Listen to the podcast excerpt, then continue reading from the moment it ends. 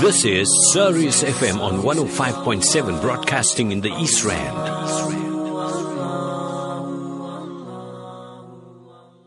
Yes, uh, just gone 8.18 uh, Central African time and I knew uh, Sheikh Ramadan, he's committed to his, uh, yeah, his slot.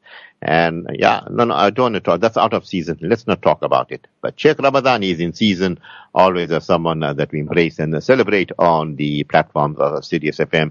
Sheikh Ramadan Ahmed, who is an Al Jazeera blogger in Arabic, a lecturer and also an alim. Sheikh Ramadan, Assalamu alaikum wa rahmatullahi wa barakatuh. And tell me how you're doing this beautiful Wednesday morning. Wa alaikum assalam wa rahmatullahi wa barakatuh, Brother Shafa'ad. I'm doing very well, alhamdulillah. In the morning is very lovely. Yeah, I tell you, you're living in that lovely part of the world where it's so fresh, no industries around you. You got lovely, there's some spring water and some have bore waters and you got, hey, so many people planting chilies in their garden and what and what, but you are having everything organic. Uh, Sheikh uh, Ramadan, you know, we left it open this morning. What you're going to tell us for the next, uh, next 10 Yes, minutes? that's- that's- Yes, that's Allah's blessing, you know, Allah's blessing. If you wake up in the morning and you find yourself healthy and uh, no any problem, then you have to be grateful to Allah subhanahu wa ta'ala because many people cannot wake up in the morning, uh, unless, unless they are waken up. Alhamdulillah. Allah Akbar. Allah Akbar. You got that rooster there. What's the name of your rooster, Sheikh Ramadan? He gets you up every morning. Yeah, Alhamdulillah.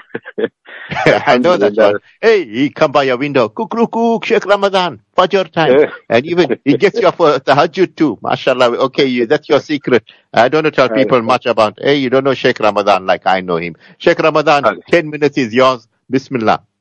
جزاك الله خير بسم الله الرحمن الرحيم الحمد لله والصلاة والسلام على نبينا محمد وعلى آله وصحبه أجمعين uh, Today we're going to uh, speak about uh, the reason why uh, Islam is always on uh, the attack and why Islam is attacked, why Islam is defo- uh, defamed, um, why other people are trying to, to misrepresent uh, Islam or to present Islam in the me- through the media as something ugly I have um, uh, spoken to uh, uh, some people in uh, different on different occasions, uh, non-Muslims actually.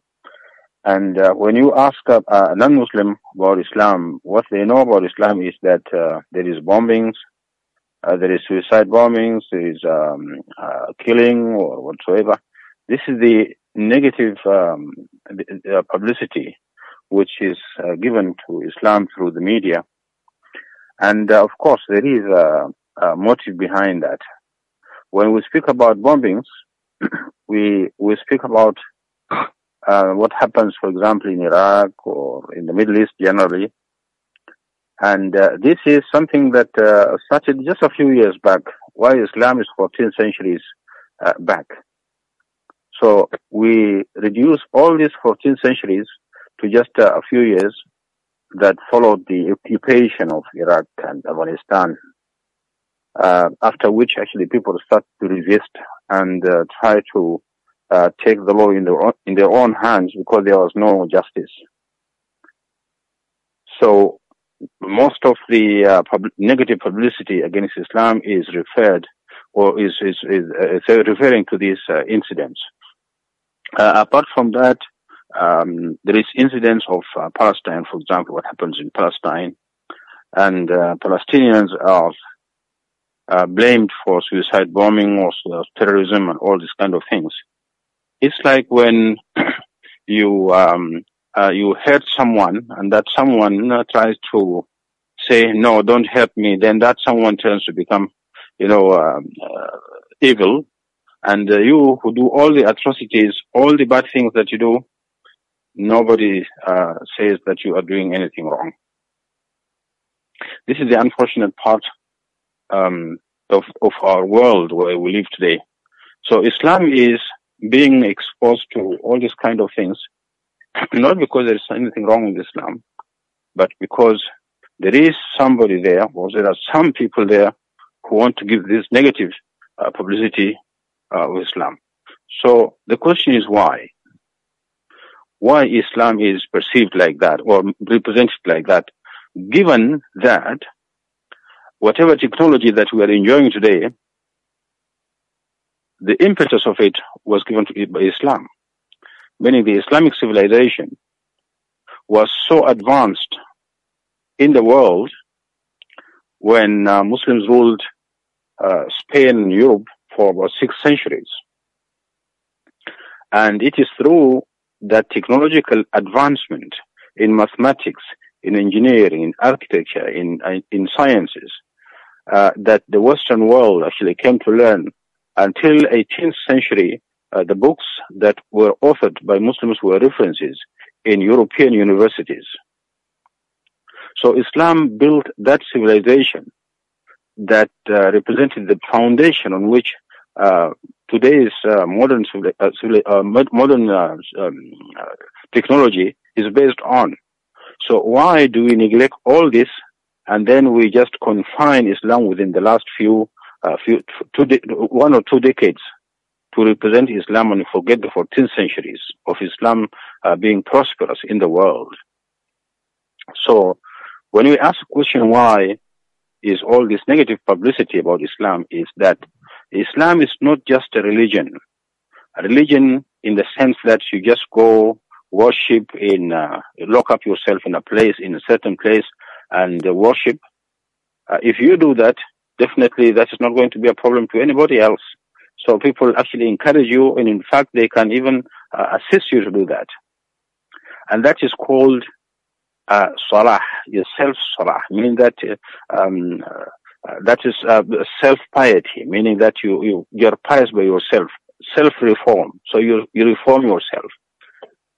But Islam is about islah, not only salah but islah. So Islam is about salah and islah. So salah is self reform, and islah is the community reform, society reform.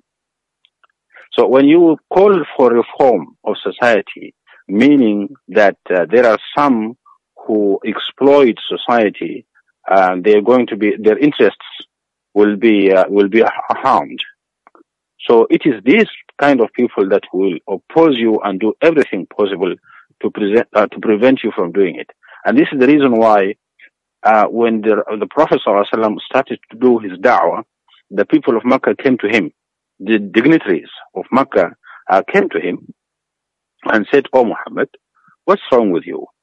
We give you options. If you are sick and there is demons actually um, uh, troubling you, we will look for the, the, the best doctors in the world uh, to cure you. If what you are doing is that you want to become a leader, we will make you our leader. And if what you want, uh, what you're doing is because you want wealth, we make you the wealthiest people among us. All what we need from you is to give up what you are doing. So, this is in a way or another, is exactly what happens in the whole world today. So, if you are a Muslim and then you just worship and go to the mosque and uh, that's it, nobody actually is bothered by you. But when you are calling for reform, societal reform, that's the time when everybody who is exploiting society will revolt against you and will uh, try to defame you. And this is exactly what happens today. So when today, when you present Islam as a way of life, as a comprehensive way of life, Islam that has to do, has to have a say in politics, Islam that has to say in economy, Islam that has to say in culture, in arts, in every facet of life, when you present Islam in that comprehensive manner, then you become an enemy for those who are exploiting the people in the world and those who are uh, doing all everything they can in order to exploit you know, the world. So exactly what the dignitaries of Makkah did is exactly what the dignitaries, dignitaries of our world today are doing. So the impoverished societies must be impoverished and the rich societies must remain rich. So if you talk about justice, equality, and um, a dist- equal distribution of resources and all these kind of things, definitely become enemy. And this is the reason why Islam today is under attack. It is under attack because um, it, it, does exactly what it did to the people of Makkah, who used to exploit people and um, uh, and uh, leave people in abject poverty so that at least they enjoy the wealth they accumulated because of injustice. Uh, I think, uh, Brother Shafat, um, this is what my time gives me. Um, we, we leave it there. I tell you, Sheikh uh, Ramadan, you know, uh, absolutely brilliant. I, I was just sitting and uh, listening to you, and this is what I took in. Uh, reasons for attack on Islam, uh, rep- misrepresented in the media, no Muslim, uh, you know, yeah, Muslims perceived this is how non-Muslims are perceived. Uh, our our Muslims are perceived as uh, suicide bombers, uh, beheading jihadists, a bloodthirsty nation that's always looking for trouble and destabilizing peace in uh, the West, and also the Palestinian.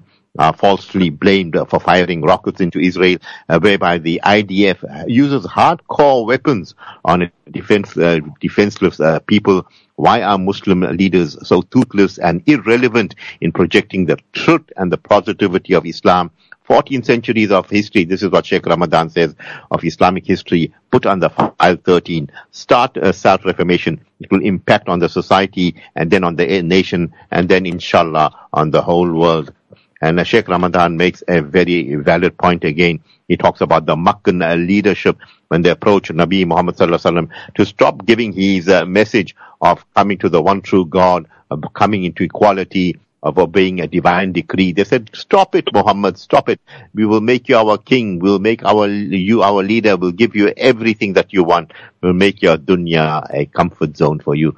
But Nabi Muhammad never compromised. And alhamdulillah, you can see the reward and the darja that he got. And his deen is still spreading. The same with the Muslims today. We are compromising. We're letting in. We don't, you know, we let other people dilute us.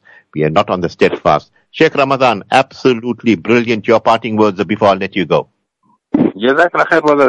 My parting word is that I'm encouraging Muslims to um, to read instead of being spoon-fed in a masjid or in just uh, to wait for lectures and things like that. This is uh, what Christianity uh, does.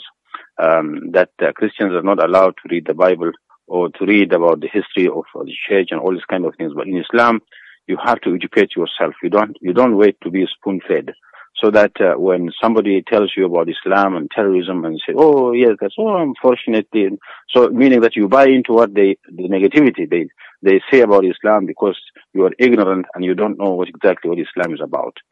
So I think I encourage Muslims to understand Islam so that when they are encountered by any kind of such negativity about Islam, they can be able to explain the truth about the reason why Islam is under attack. Jazakallah khair, Brother Shawad. Jazakallah khair, Sheikh Ramadan. Always a pleasure having you. You go well and uh, talk to you soon. Assalamu alaikum wa rahmatullahi wa barakatuh. Wa alaikum salam wa rahmatullahi wa barakatuh, brother. Shukran jazeelan. Yes, sir, people. Uh, shukran jazeelan barik Allah fikum to our Sheikh Ramadan Ahmed. Hey, I tell you, Yusuf, I see you taking notes there, Yusuf. Yeah, you're becoming studious very soon. You'll hear Yusuf on the Breakfast Club. He'll be doing the engineering, the club. He'll have his notes. He knows what to talk. Alhamdulillah. Time for us to go for our break. When we get back, we'll round up and uh, end of the show. Please stay tuned. You with Sirius FM 105.7, your number one station in the East Rand.